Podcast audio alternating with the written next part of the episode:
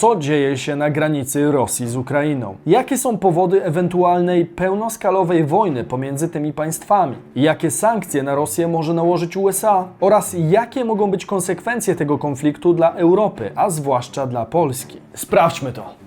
Bizon.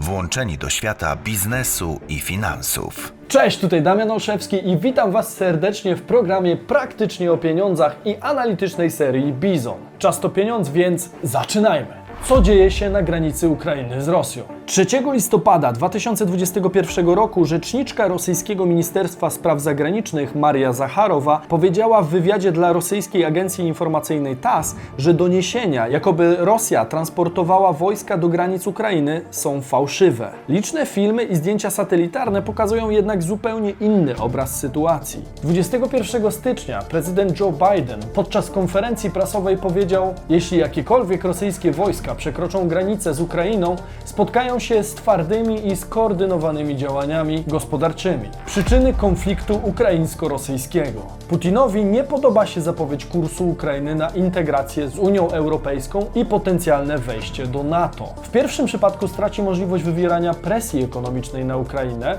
która wyrażała się zarówno w szantażach gazowych, jak i sankcjach gospodarczych wobec ukraińskich przedsiębiorstw, które eksportowały swoje produkty do Rosji. Natomiast przede wszystkim Putinowi nie podoba się możliwość przystąpienia Ukrainy do szeregów NATO. W końcu NATO jest uważane za główne zagrożenie dla bezpieczeństwa w Rosji. To oznaczałoby prawdopodobnie bezpowrotne odcięcie się narodu ukraińskiego od przeszłości w strukturze byłego ZSRR. Podczas konferencji prasowej na kanale Rosja 1 rzecznik Putina Dmitrij Pieskow powiedział: Głównym zagrożeniem dla Rosji jest awans NATO na wschód, w szczególności na terytorium Ukrainy. Na swojej drugiej konferencji prasowej Pieskow powiedział natomiast, że stosunki między Moskwą a NATO zbliżyły się do czerwonej linii ze względu na militarne wsparcie sojuszu dla Ukrainy. Tutaj widzimy pragnienia strony rosyjskiej, aby przenieść całą odpowiedzialność na NATO. Tyle, że musimy przyjrzeć się faktom. Na terenie Ukrainy na ten moment nie ma ani jednego żołnierza NATO. Perspektywa wejścia Ukrainy do NATO również jest dość mglista. Jednak sama nawet teoretyczna możliwość przystąpienia Ukrainy do NATO zadziałała jak płachta na byka, na Putina, który dorastał w epoce zimnej wojny. Warto zauważyć także, że ukraińskie elity polityczne w różnym czasie wyrażały już chęć przystąpienia do NATO i nie wywołało to tak gwałtownych reakcji ze strony Rosji. O co więc chodzi tym razem?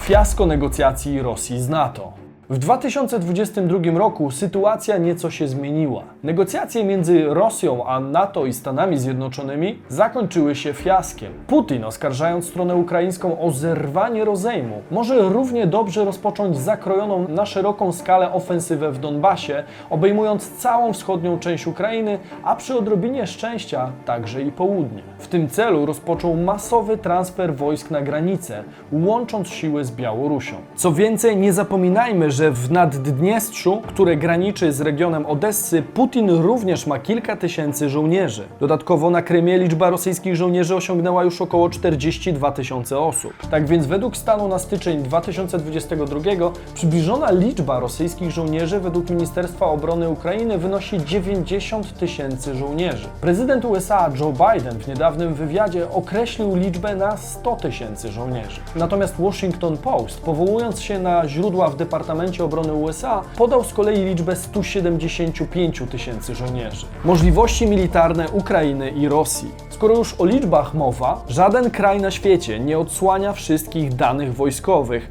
ale na podstawie tego, co jawne, możemy dokonać porównania potencjału militarnego Ukrainy i Rosji. Według rankingu Global Firepower wygląda to następująco. Rosja zajmuje drugie miejsce ze 140 krajów, Ukraina 22 miejsce. Populacja Rosja 142 miliony ludzi, Ukraina 44 miliony ludzi. Czynna armia Ukraina 209 tysięcy osób, Rosja 900 tysięcy osób. Rezerwiści Ukraina 200 tysięcy osób, Rosja 250 tysięcy osób. Budżet wojskowy i tutaj mamy olbrzymie różnice. Ukraina 11 miliardów 870 tysięcy dolarów, Rosja 154 miliardy dolarów. Dane o sprzęcie wojskowym podawane są z uwzględnieniem sprzętu znajdującego się w magazynach wojskowych. Liczba samolotów wojskowych Ukraina 318, Rosja 4173. Artyleria Ukraina 3107 jednostek, Rosja 4000 14 145 jednostek. Pamiętajmy, że w zestawieniu sił nie uwzględniam pomocy, jaką Ukraina otrzyma od Zachodu, a to może stanowić olbrzymi zastrzyk gotówki, arsenału i zasobów ludzkich. Jaki jest prawdziwy cel Putina? Putin zachowuje się jak uliczny rabuś. Aby odebrać coś ofierze, musi jej zagrozić. I to tak mocno, aby ofiara nie miała wątpliwości, że złodziej spełni swoją obietnicę. Groźbą w tym przypadku jest demonstracyjne przemieszczanie sił do granicy z Ukrainą, ćwiczenia wojskowe na Białorusi i masowa propaganda ich mieszkańców. Gdzie szukać początku tego konfliktu? Początki konfliktu Rosji z Ukrainą.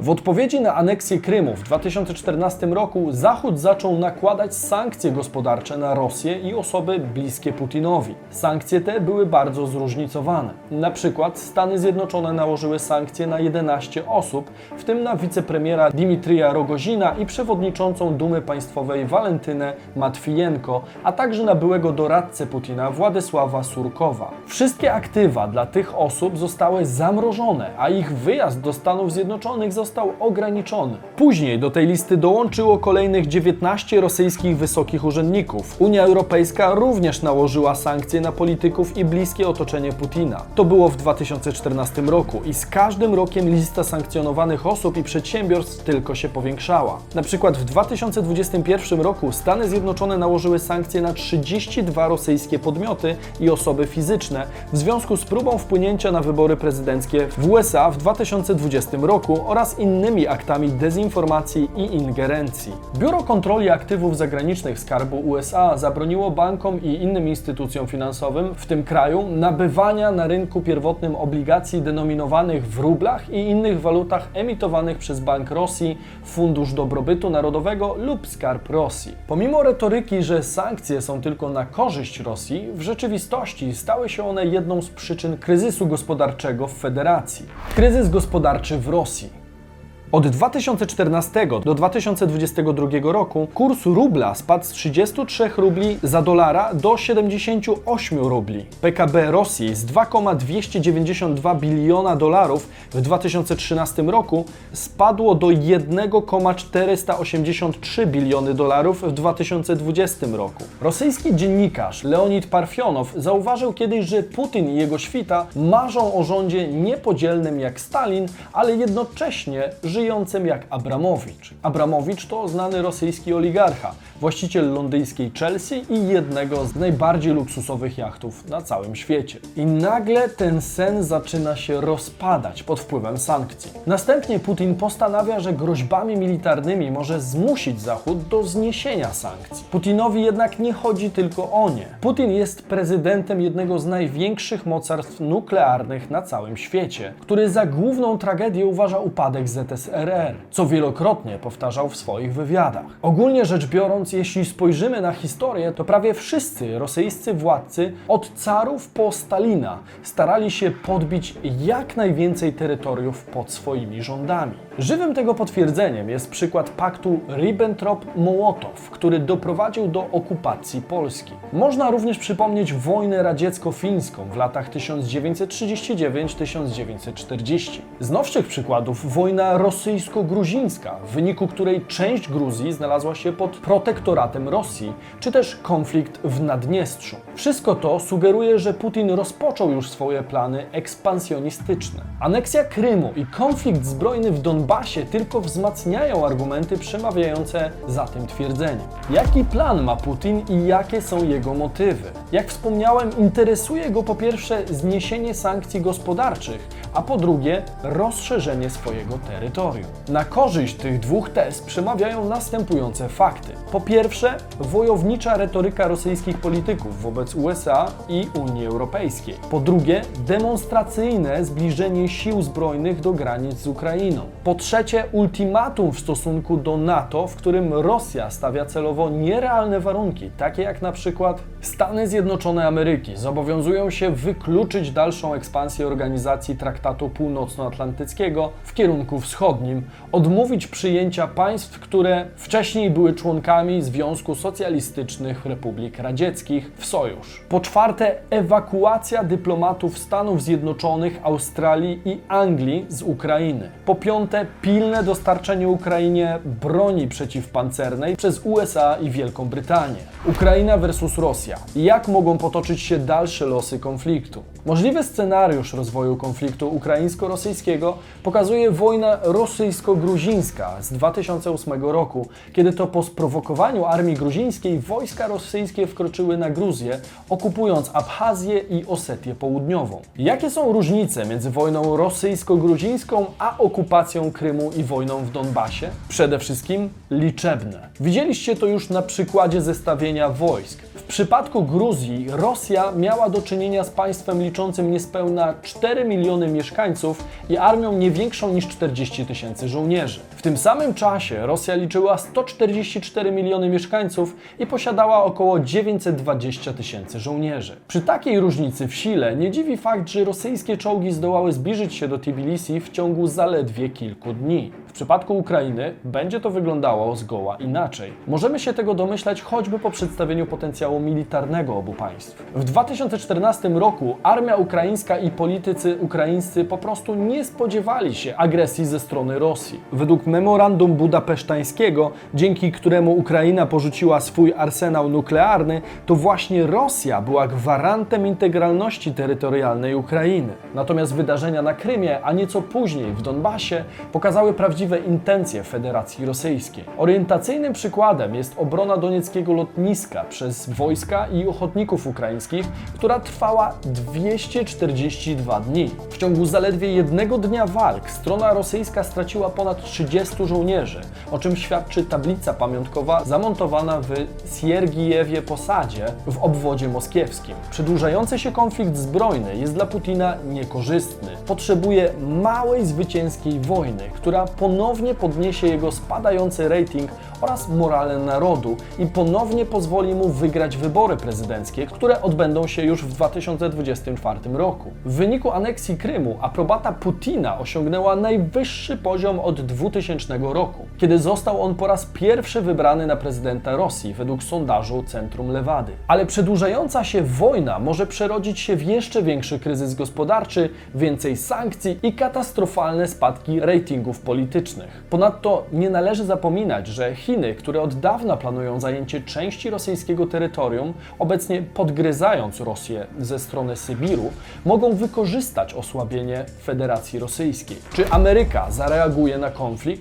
Wygląda na to, że nadal trwa debata między Ameryką a Unią Europejską. Z jednej strony Unia Europejska rozumie możliwe przyszłe zagrożenie, z biegiem czasu apetyt Putina lub jego zwolenników może tylko rosnąć. Z drugiej strony jednak Unia jest mocno powiązana z rosyjskim gazem i ropą. Do tego niektórzy politycy europejscy są również związani z rosyjskim kapitałem. Jednak ewentualne sankcje mogą ostatecznie osłabić rosyjską gospodarkę, wywołując masowe niepokoje społeczne. Jeśli otoczenie Putina zostanie wyciśnięte ekonomicznie, to oni sami będą zainteresowani, jeśli nie jego obaleniem, to jak najszybszym rozwiązaniem konfliktu. Putin dobrze to rozumie, dlatego na razie nie odważył się otwarcie rozpocząć ofensywy, ale działa groźbami i szantażem. Według niektórych obserwatorów powinniśmy odpuścić Putinowi, ponieważ amerykańska polityka ekspansyjna również jest kontrowersyjna. W końcu zdaje się, że te warunki to nic skomplikowanego. Stany Zjednoczone nie rozmieszczają swoich wojsk na terytorium Ukrainy i wszystkim żyje się lepiej. Chociaż czekajcie, dlaczego tylko Ukraina? Przecież na przykład Szwecja i Finlandia również nie należą do NATO, a mogłyby. Najprawdopodobniej Putin chce wytargować dla siebie przestrzeń do dalszych manewrów, a jego plany dotyczące Ukrainy i Białorusi są oczywiste.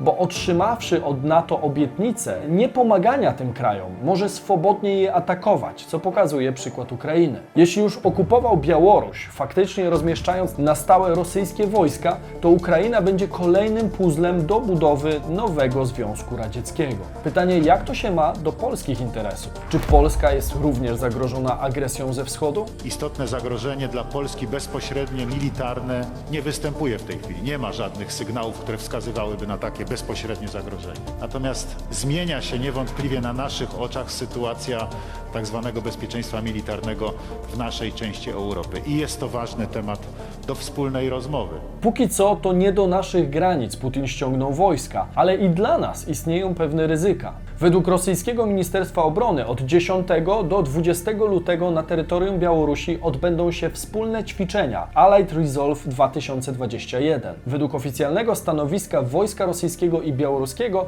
ćwiczenia te mają mieć charakter obronny. Tyle, że przed kim Białoruś miałaby się bronić? No właśnie, wyobraźcie sobie, że Łukaszenka tłumaczy te manewry ewentualną chęcią zawłaszczenia części białoruskiej ziemi przez sąsiadów. Główne podejrzenie pada w kierunku Polski i Litwy. Litwy. Tak, Litwa miałaby napaść na Białoruś. Zaraz po tym dumnie pomaszeruje podbić Moskwę, a na Chiny nie starczy im czasu, bo wyłączą im PlayStation. A tak zupełnie serio, właśnie pod takim pretekstem obrony, głównie przed zapędami Litwy i Polski, Łukaszenka zwozi do Białorusi czołgi i rosyjskich komandosów. Jeśli spojrzeć na plan i scenariusz rosyjsko-białoruskich ćwiczeń wojskowych, które odbędą się w lutym, to prawdziwe intencje są raczej jasne. Scenariusz opiera się na działalności grup terrorystycznych i separatystów. Ciężko oprzeć się wrażeniu, że nie chodzi o obronę, tylko o sprawdzenie możliwości obu wojsk rosyjskiego i białoruskiego w przypadku ataku najprawdopodobniej na Ukrainę. Ile czasu zajmie przerzucenie batalionu, czołgów czy artylerii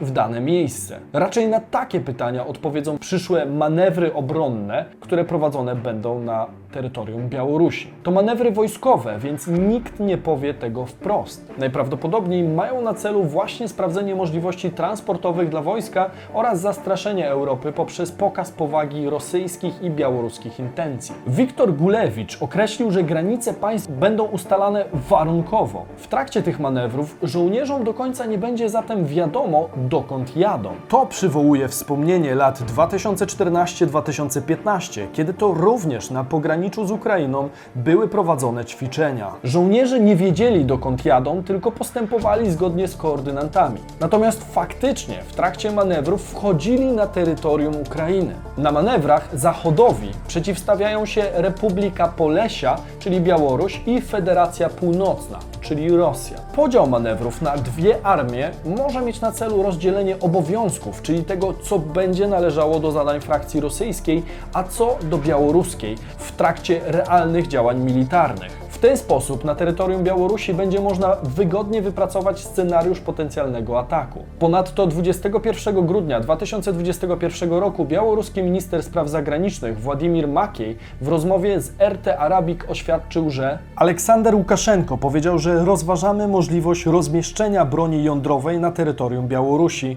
To jedna z możliwych odpowiedzi na przyszłe możliwe działania Sojuszu Północnoatlantyckiego na terenie Polski, powiedział Mackey. Dodatkowo warto pamiętać o kryzysie migracyjnym, który nadal trwa na granicy z Białorusią. Zarówno o nim, jak i o integracji Białorusi z Federacją Rosyjską opowiadałem Wam szczegółowo w tym odcinku. Jeśli jeszcze go nie widzieliście, to warto nadrobić, aby nabrać szerszej perspektywy. Wyobraźmy sobie, że migranci będą rzucać w polskich pograniczników nie kamieniami, ale granatami. A jeśli wśród tych migrantów pojawią się tak zwane zielone ludziki Putina, użyte na Ukrainie, a może czarne ludziki używane obecnie w Kazachstanie. Co pozostanie w takiej sytuacji do zrobienia Straży Granicznej? Strzelać? Bronić się? A jeśli wśród tych migrantów przypadkowo znajdzie się kilku białoruskich wojskowych? Czy Łukaszenka uzna to za atak na Białoruś? W takim scenariuszu obronne manewry wykonywane obecnie okażą się adekwatne do sytuacji. W tym konflikcie nie tylko konsekwencje geopolityczne mogą być dla Polski negatywne. Trzeba też pamiętać, że Rosja jest głównym dostawcą gazu i ropy do Polski, a każda krótsza czy dłuższa wojna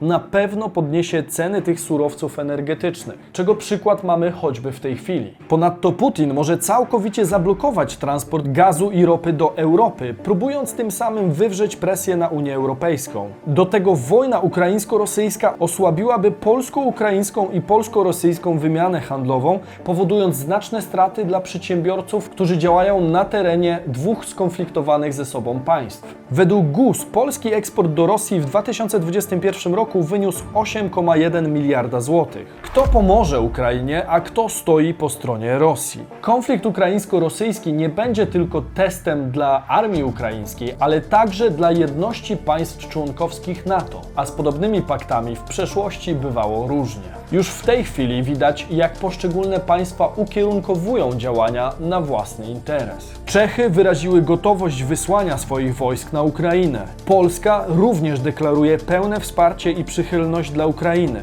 Chorwacja przeciwnie, sprzeciwiła się jakiemukolwiek udziałowi w tym konflikcie. Z kolei Niemcy wszelkimi możliwymi sposobami blokują dostawy broni na Ukrainę, zabraniając tego choćby naszym sąsiadom. Samoloty ze Stanów Zjednoczonych i Wielkiej Brytanii zmuszone są przelatywać nad terytorium Niemiec w celu dostarczenia broni na Ukrainę. Na koniec dnia dla wszystkich tych krajów liczy się jedno: swój własny, długoterminowy cel polityczny i gospodarczy. I nie można ich za to winić, tak działa polityka. Każdy z nich zadaje sobie obecnie jedno kluczowe pytanie: po której stronie musimy stanąć, aby odnieść jak największe korzyści gospodarcze, finansowe i polityczne? Odpowiedź na to pytanie zwykle nie będzie miała zbyt wiele wspólnego z humanitaryzmem czy pomocą bezbronnemu. Smutna prawda jest taka, że więcej zwykle zyskuje się po stronie wygranych, kim by oni nie byli. Przyszły tydzień ogłaszam tygodniem bezpieczeństwa energetycznego Polski, ponieważ uważam to za kluczowy element obronności naszego kraju